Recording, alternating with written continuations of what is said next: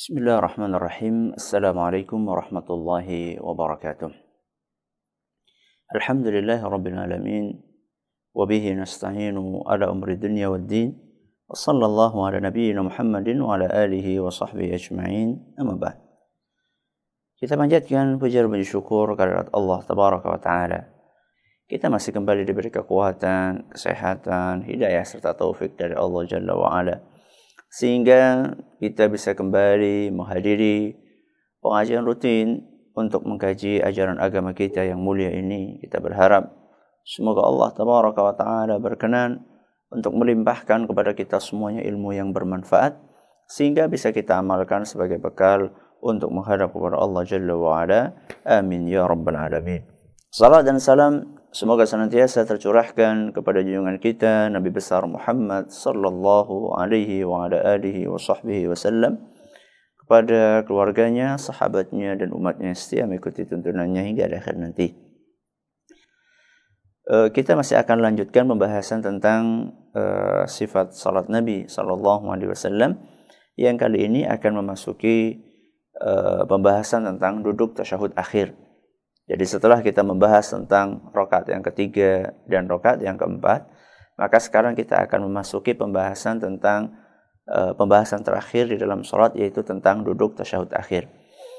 Uh, di sini sebelum saya sampaikan mengenai pembahasan hari ini, ada dua hal. Yang pertama duduk tasyahud akhir, yang kedua adalah bacaan tasyahud.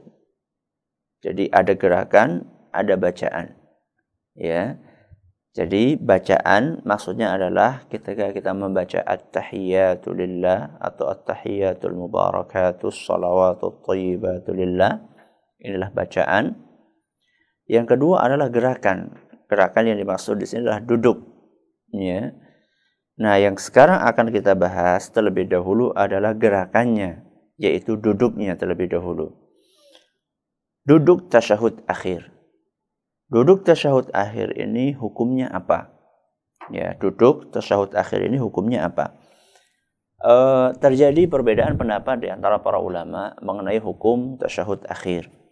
Menurut ulama Syafi'iyah dan Hanabilah, ulama madhab Syafi'i dan ulama madhab Hambali, mereka berpendapat bahwasannya duduk tasyahud akhir itu hukumnya adalah rukun. Hukumnya adalah rukun. Dan rukun sebagaimana telah kita fahami bahwa rukun itu tidak akan pernah gugur ya selama tidak dikerjakan. Sehingga ketika rukun itu ditinggalkan, maka sholat seorang hamba tidak sah. Sholat seorang hamba tidak sah dan tidak bisa diganti dengan sujud sahwi. Itulah rukun. Jadi pendapat yang pertama mengatakan bahwasannya duduk tasyahud tsani atau tasyahud akhir adalah hukumnya rukun di antara rukun-rukun salat dan inilah pendapat yang dianut oleh ulama-ulama mazhab Syafi'i dan ulama mazhab Hambali. Adapun ulama yang lainnya seperti Imam mazhab Maliki kemudian juga mazhab Hanafi, mereka berpendapat bahwasannya duduk uh, sekedar tasyahud, sekadar tasyahud, yakni duduk uh, kadarnya sepanjang tasyahud itulah yang wajib. Itulah yang hukumnya wajib. Ya, hukumnya wajib. Nah sekarang di antara dua pendapat ini yaitu pendapat Hambali dan Syafi'i yang mengatakan bahwasanya rukun, eh, bahwasanya duduk tasyahud akhir adalah rukun dan pendapat yang kedua yaitu pendapat mazhab Maliki dan Hanafi yang berpendapat bahwasanya duduk tasyahud akhir itu adalah uh, wajib. Apa uh, mana di antara dua pendapat ini yang lebih kuat? Mana di antara dua pendapat ini yang lebih kuat? Wallahu alam bisawab. Nampaknya pendapat yang pertama itulah yang lebih kuat yaitu pendapat mazhab uh, Hambali dan juga mazhab Syafi'i yang mengatakan bahwasanya tasyahud akhir itu hukumnya rukun. Dalilnya apa? Dalil mereka adalah sebuah hadis yang diriwayatkan oleh Imam Ad-Darqutni uh, dan sanatnya dinilai sahih oleh para ulama ketika uh, Abdullah ibn Mas'ud radhiyallahu anhu menyampaikan kunna naqulu qabla an yufrada alaina at-tashahhud assalamu ala ala Allah min ibadih Assalamu ala Jibril wa Mikail, Assalamu ala fulan wa fulan.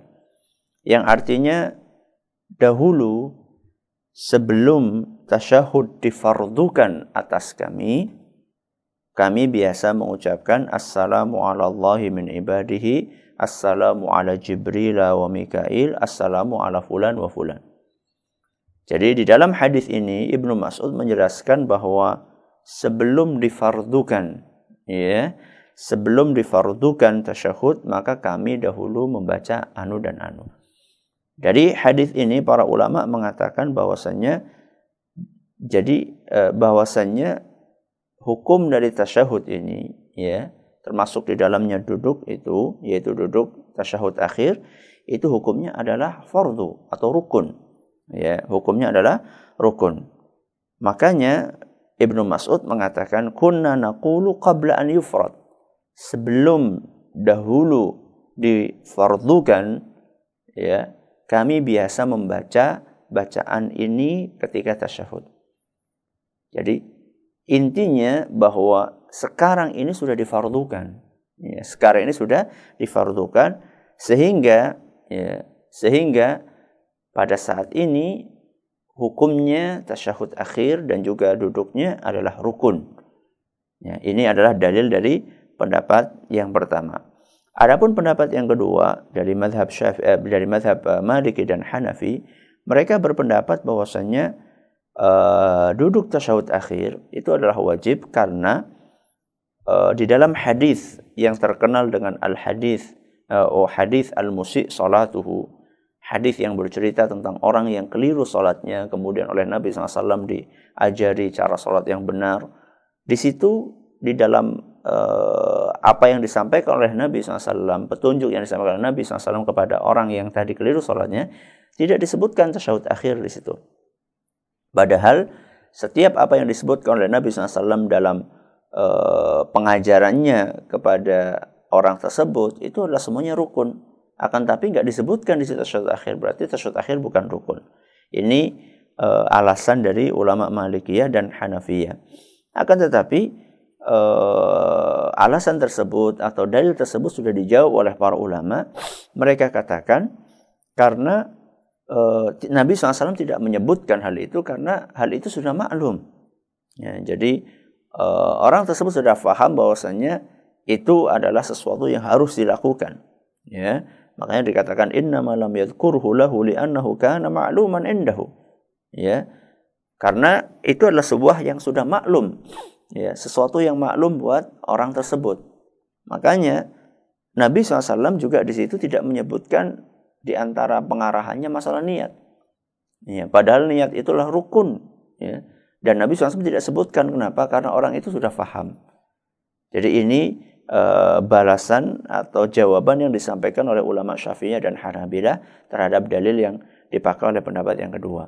Sehingga uh, dari keterangan singkat ini wallahu alam bisawab nampaknya yang lebih kuat adalah pendapatnya ulama Hanabilah, ulama Hambali dan ulama Syafi'i yang berpendapat bahwasanya duduk tasyahud akhir itu hukumnya adalah rukun sehingga manakala seorang uh, meninggalkan duduk tasyahud ini Ya, manakala seorang meninggalkan duduk tasyahud ini, yaitu duduk tasyahud akhir, walaupun karena lupa, maka tidak bisa diganti dengan sujud sahwi.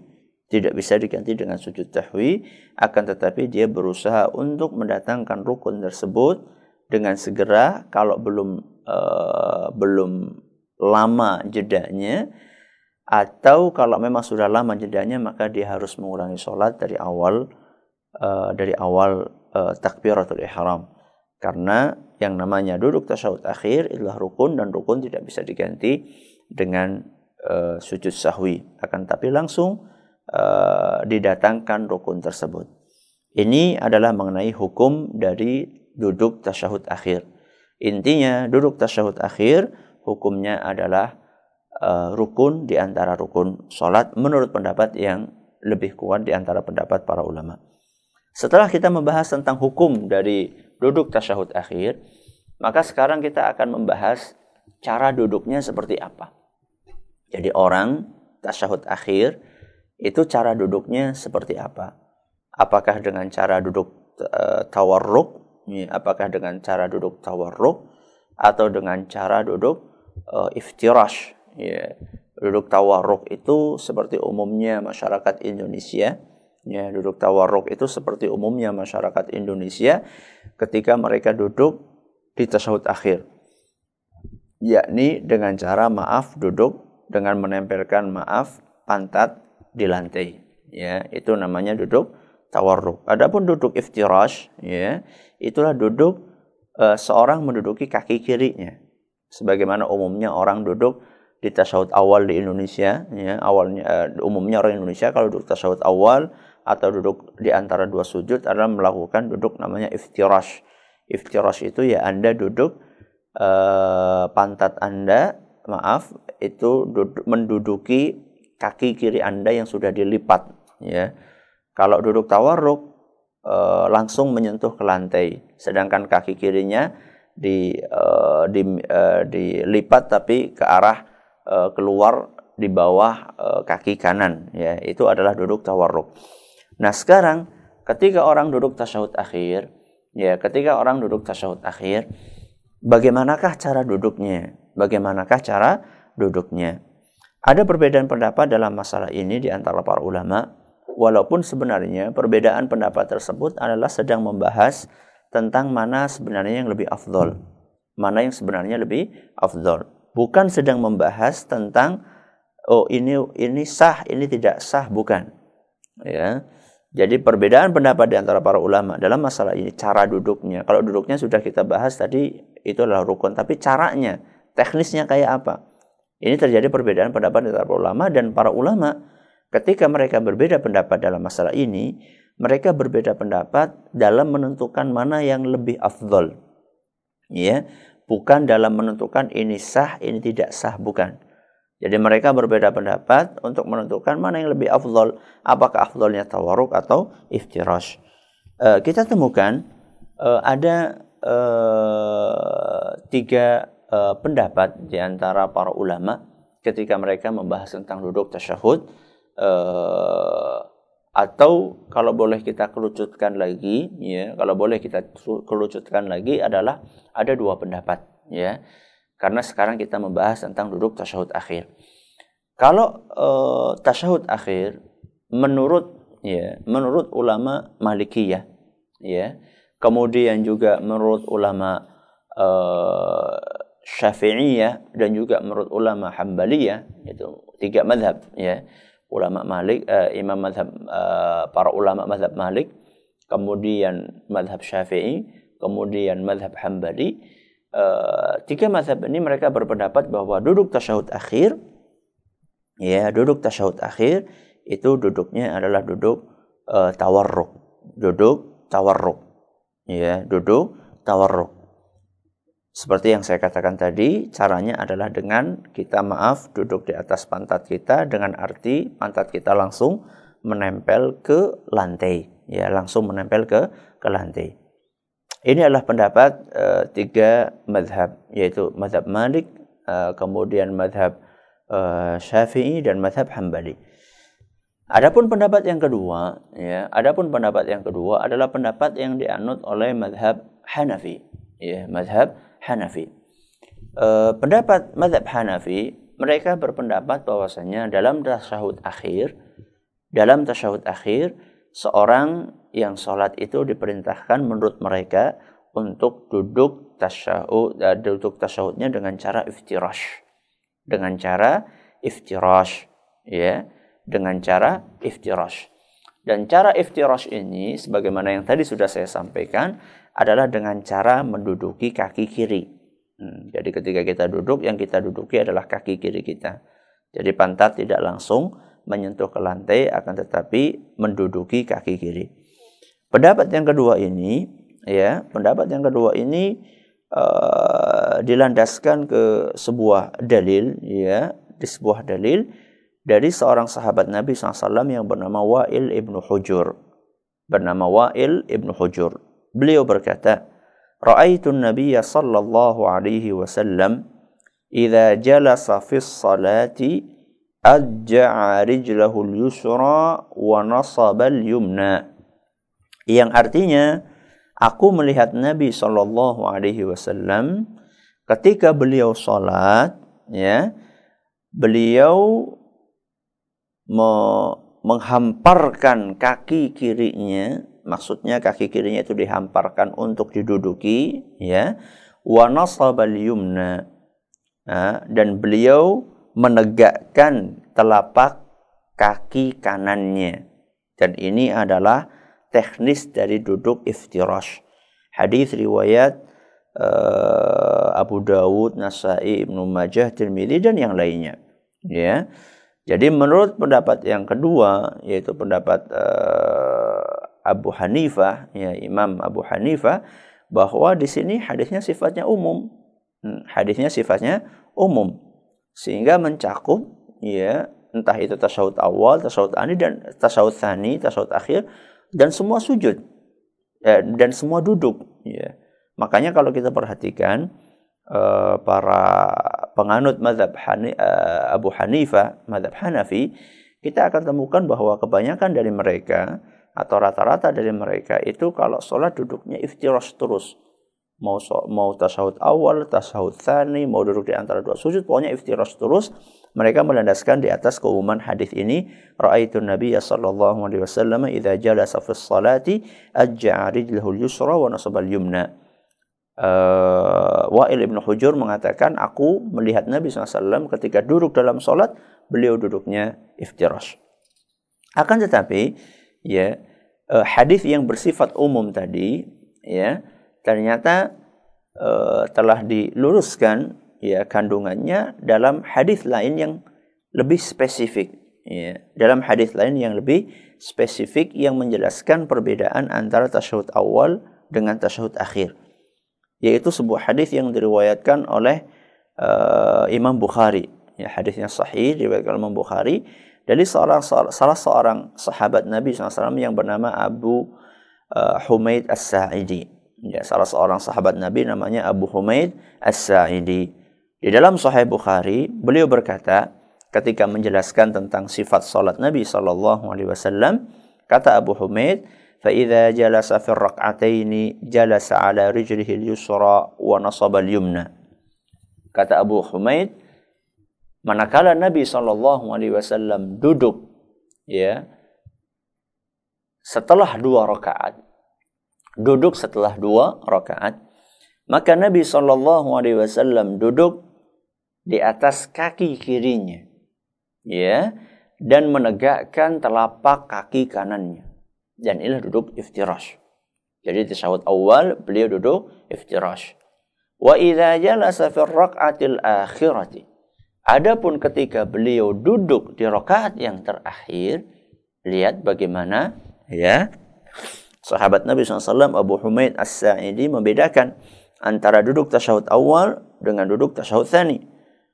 Beliau katakan ketika Nabi SAW duduk tasyahud awal ya dua rakaat maka beliau menegakkan kaki telapak tang, eh, telapak kaki kanannya dan menduduki kaki kirinya. Taib. Adapun ketika beliau duduk di sahut akhir, kata beliau wa idza jalasa fi raqatil akhirati. Adapun ketika ya duduk di rakaat yang terakhir, qaddama rijlahu yusra wa nasaba al-ukhra wa qa'ada ala maq'adatih. Adapun ketika beliau duduk di tasyahud akhir, di rakaat yang terakhir, maka beliau melipat kaki kirinya, kemudian beliau ajukan kaki kiri tersebut jadi kalau tadi kaki kirinya ke belakang kayak gini, ya diduduki. Sekarang tidak. Di dalam rokaat yang terakhir Abu Humaid menuturkan bahwa Nabi SAW kaki kirinya ketika tasawuf akhir tidak ke belakang tapi ke samping. Ya, ke samping alias dilipat, kemudian e, ditaruh di bawah kaki kanan, ya, dan kaki kanannya ditegakkan, Kemudian beliau sendiri sallallahu alaihi wasallam duduk ya, dengan cara menempelkan maaf pantat beliau di lantai. Dan inilah duduk tawarruk. Dan inilah duduk tawarruk.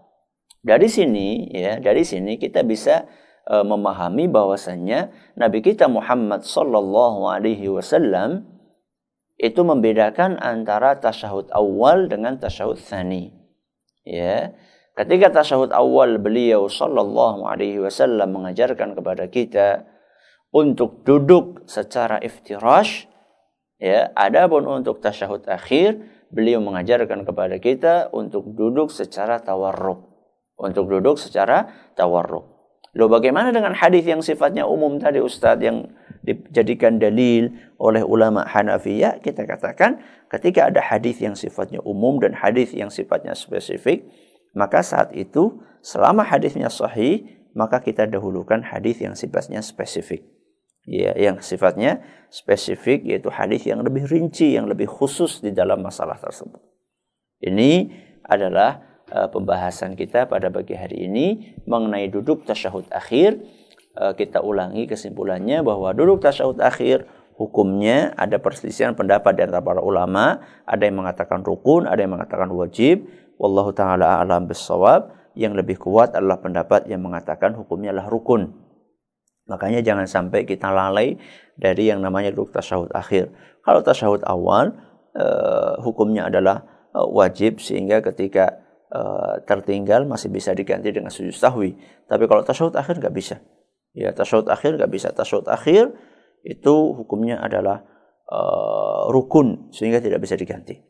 Ini mengenai hukum. Adapun mengenai teknis duduknya, tadi sudah kita sampaikan ada juga perbedaan pendapat di antara para ulama. Sebagian ulama mengatakan bahwasanya tasyahud akhir itu adalah iftirash, uh, cara duduknya.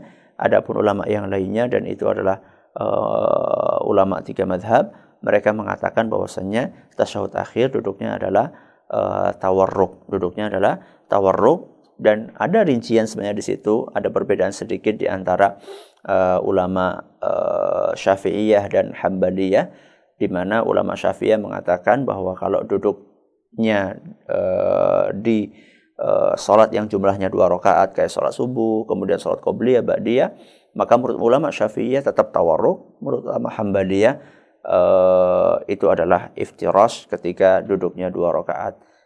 Akan tetapi mereka sepakat bahwasanya kalau sholatnya tiga rakaat atau empat rakaat, maka duduk tasyahud akhirnya adalah tetap dengan cara tawaruk dan itu nampaknya yang lebih kuat. Wallahu taala a'lam bisawab. Silahkan kalau ada pertanyaan yang sudah masuk bisa ditanyakan. Ya. Wallahu a'lam. Ya, ya, terima kasih Ustaz atas penyampaian materi di kesempatan hari ini yang sangat bermanfaat buat kita. Berkenaan dengan tema kita di kesempatan hari ini duduk tasahud akhir dari pelajaran kita sholat akhir batin. Baik Ustaz, di kesempatan hari ini ada pertanyaannya masuk dari saudara kita di Singkawang dari saudari Rizal yang bertanya Assalamualaikum Ustaz. Waalaikumsalam warahmatullahi wabarakatuh. Apa Ustadz di luar tema ini yang ingin Anda tanyakan yang menjadi patokan rapatnya saf apakah bertemunya telapak kaki atau kedua mata kaki berhadapan atau patokannya bahu badan atau yang lainnya mohon penjelasan Ustaz. Syukron jazakallahu khairan dan juga ilmu yang bermanfaat. Iya. Untuk uh, saudara penanya yang ada di Singkawang uh, di luar tema mengenai duduk uh, mengenai rapatnya soft ya, itu yang jadikan barometer itu apa? Apakah kaki atau bahu? Apakah kaki atau bahu?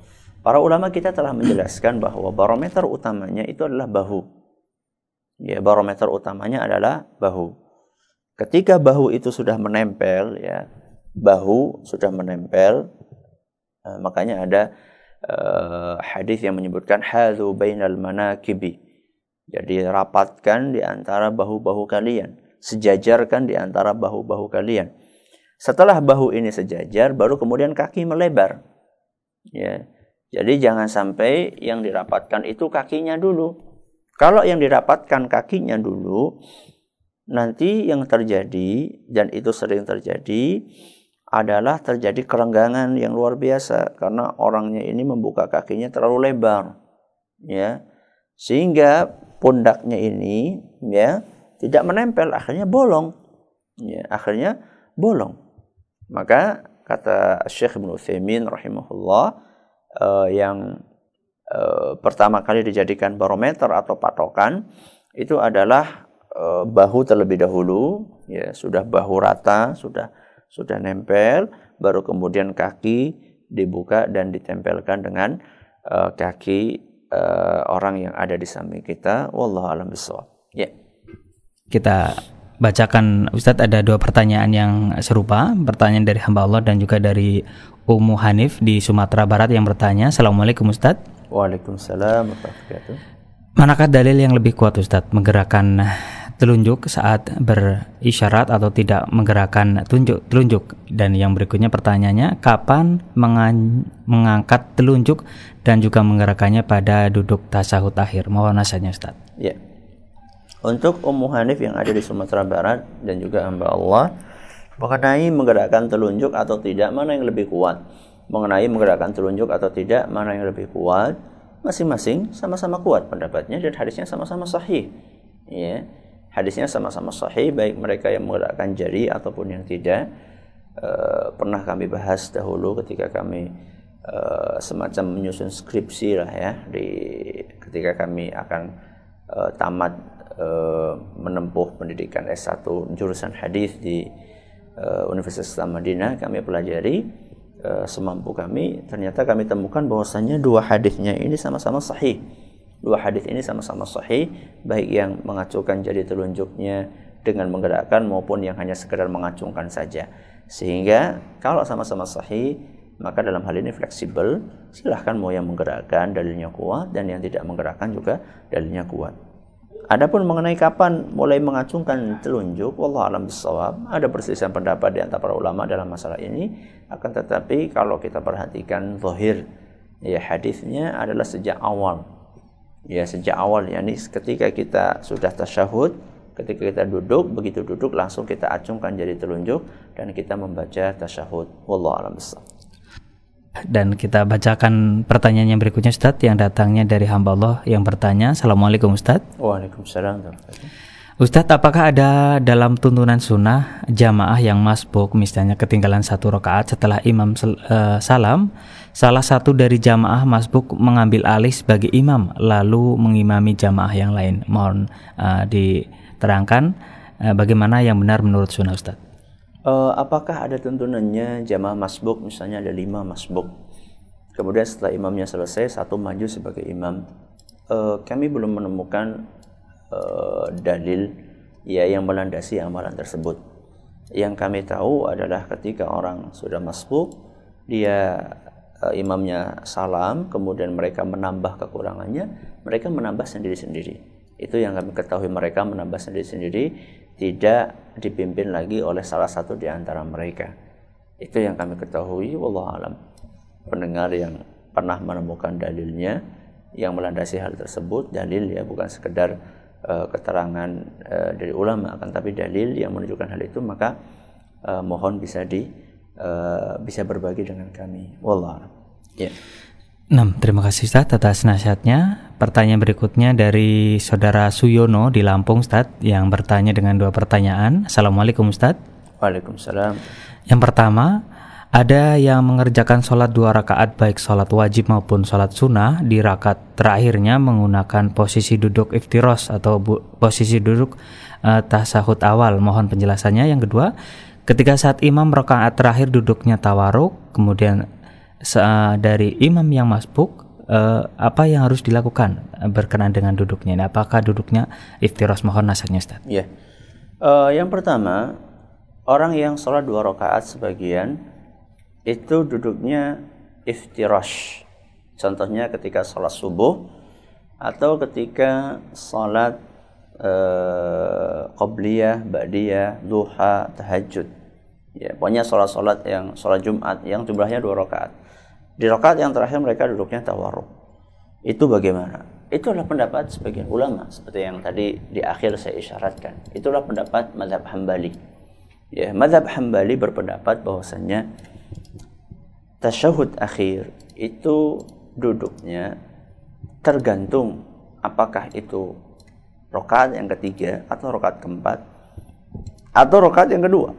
Kalau cuma dua rokaat saja, maka tasyahud akhirnya menurut madhab Hambali itu adalah duduk iftirash.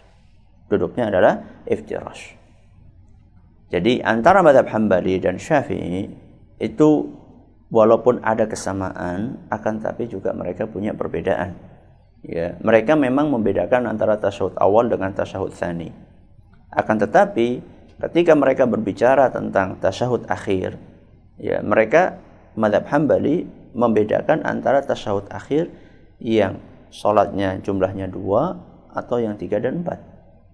Sedangkan madhab Syafi'i mereka berpendapat pokoknya asal tasyahud akhir entah itu yang jumlahnya dua rakaat atau tiga rakaat atau empat rakaat asal tasyahud akhir maka duduk tawarruk. Dan inilah perbedaan yang seperti yang tadi di awal saya sampaikan. Itu perbedaan masalah afdoliyah. Mana yang lebih afdol.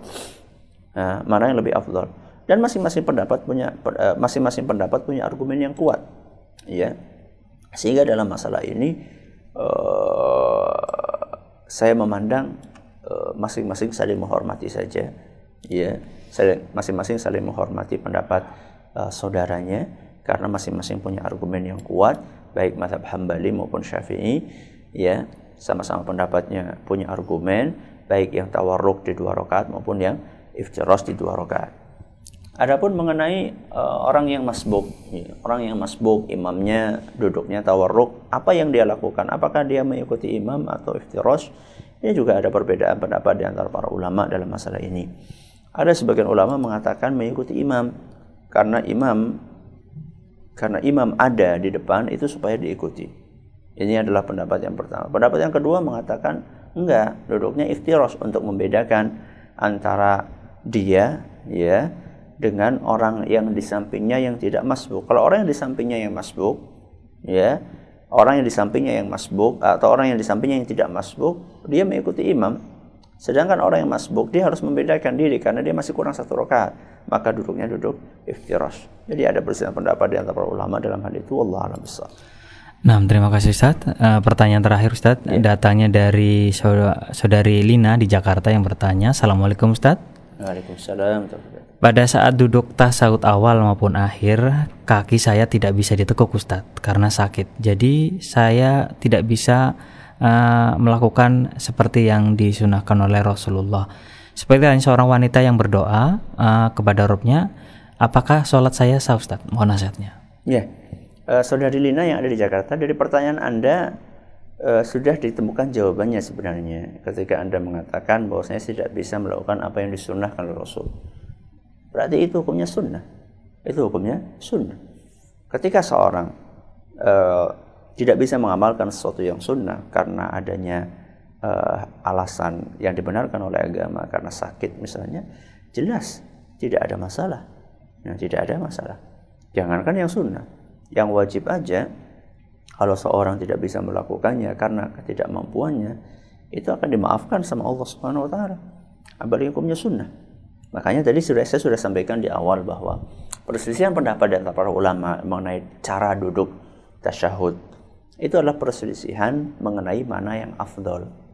Ya bukan ini sah ini tidak sah. Sehingga mereka semuanya para ulama itu sepakat ente mau duduk tasyahud dengan cara iftiras atau ente duduk tasyahud dengan cara tawarruk semuanya sah. Ya ente tawarruk sah ente iftiras sah cuman yang jadi masalah mana yang kira-kira lebih afdal? Inilah yang dibahas oleh para ulama. Mereka ulama saat itu bukan sedang membahas oh ini sah ini tidak ini haram. Enggak. Mereka hanya mengatakan, oh ini afdol, ini kurang afdol, itu saja. Dalam keadaan mereka semuanya sepakat bahwa itu adalah sah. Sehingga tidak perlu khawatir selama Anda ikhlas sesuai dengan tuntunan Rasul SAW dan Anda meninggalkan itu karena ketidakmampuan, maka peluang untuk diterima amalan Anda sangat besar. Ini yang dapat kami sampaikan. Terima kasih atas perhatiannya. Mohon atas segala kurangnya. Kita tutup dengan membaca Subhanakallahumma bihamdika asyhadu an la ilaha illa anta astaghfiruka wa atubu ilaik. Wassalamualaikum warahmatullahi wabarakatuh.